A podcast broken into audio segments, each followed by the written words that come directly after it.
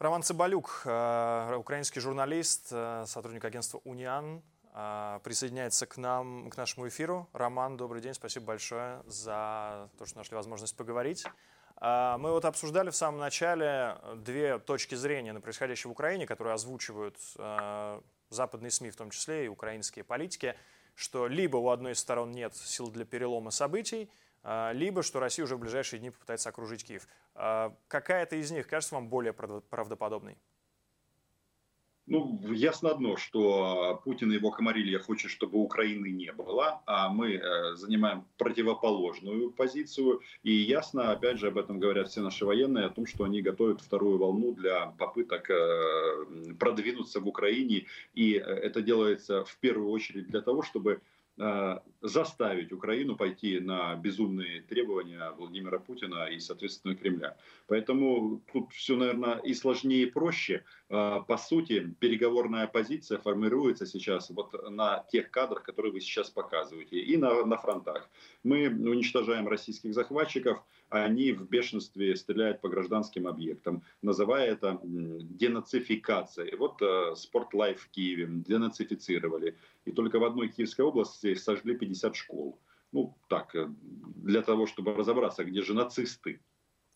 А что значит безумные требования? Какие требования России на переговорах безумные?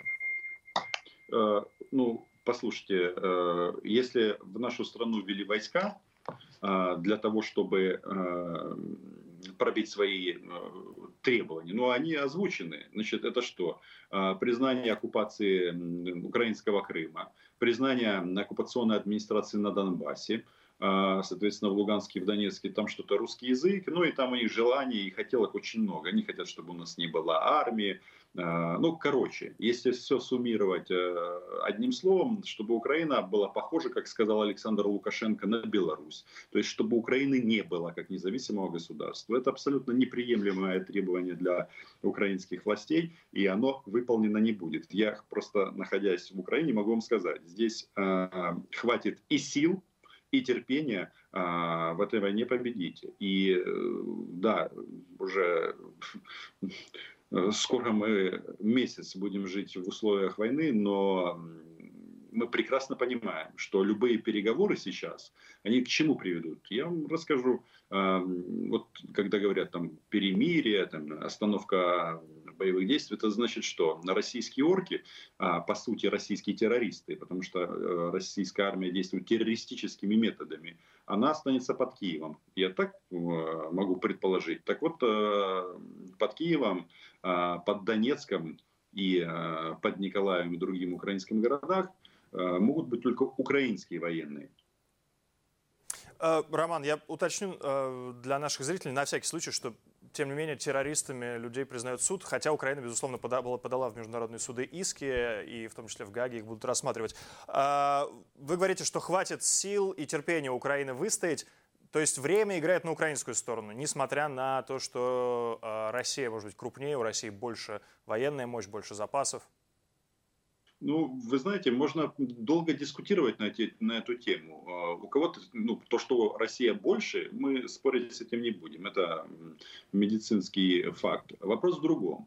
Вопрос в том, что они ввели группировку под 150 тысяч человек. И за этот неполный месяц не смогли решить ни одной стратегической задачи. Сколько бы они там ни рассказывали о том, что у Путина там все идет по плану. Он, кстати, и про срочников говорил в том числе. Я единственное, все-таки насчет вот государства-террорист.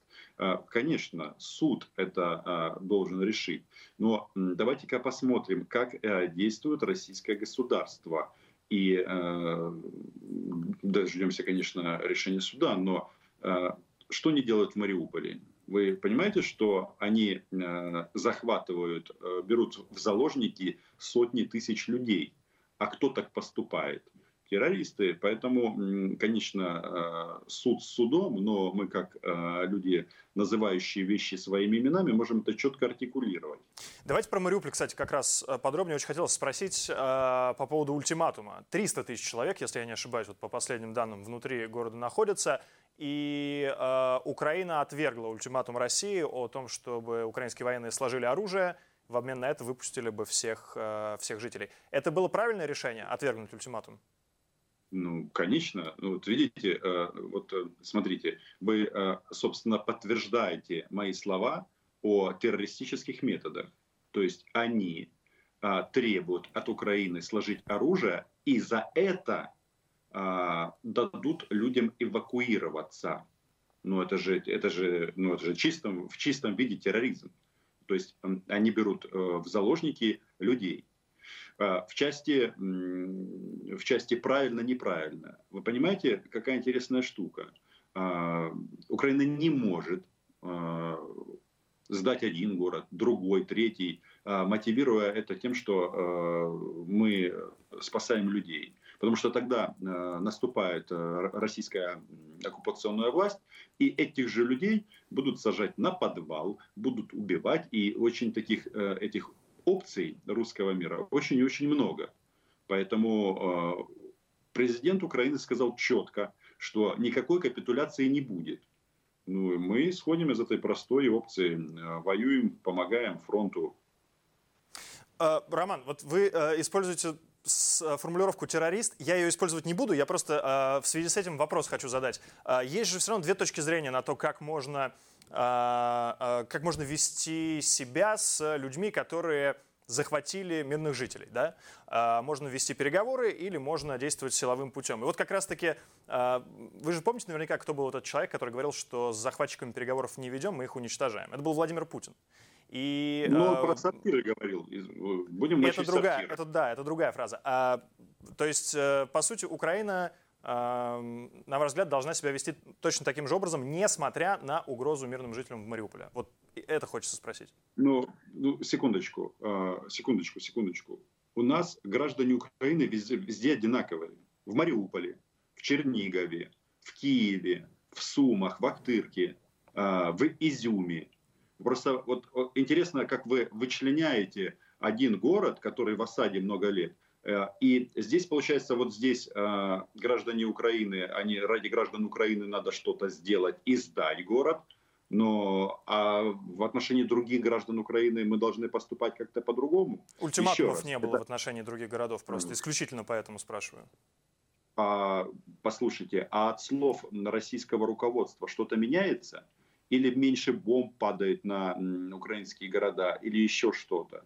Поэтому эта история, понимаете, мы вот сейчас как-то немножечко, мне кажется, смещаем акценты с войны, которая ведется террористическими методами. Мы пытаемся как бы разобраться, а как должна действовать украинская власть. Украинская власть действует в условиях военного времени. Мы защищаем свою страну. И я здесь не собираюсь каким-то образом поддавать сомнению позицию, ее озвучила вице-премьер Ирина Верещук, и исходим из этого, что это позиция государства.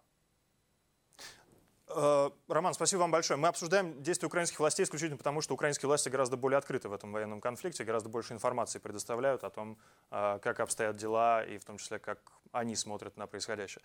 Роман Цимбалюк, журналист украинского агентства «Униан», был у нас на прямой связи.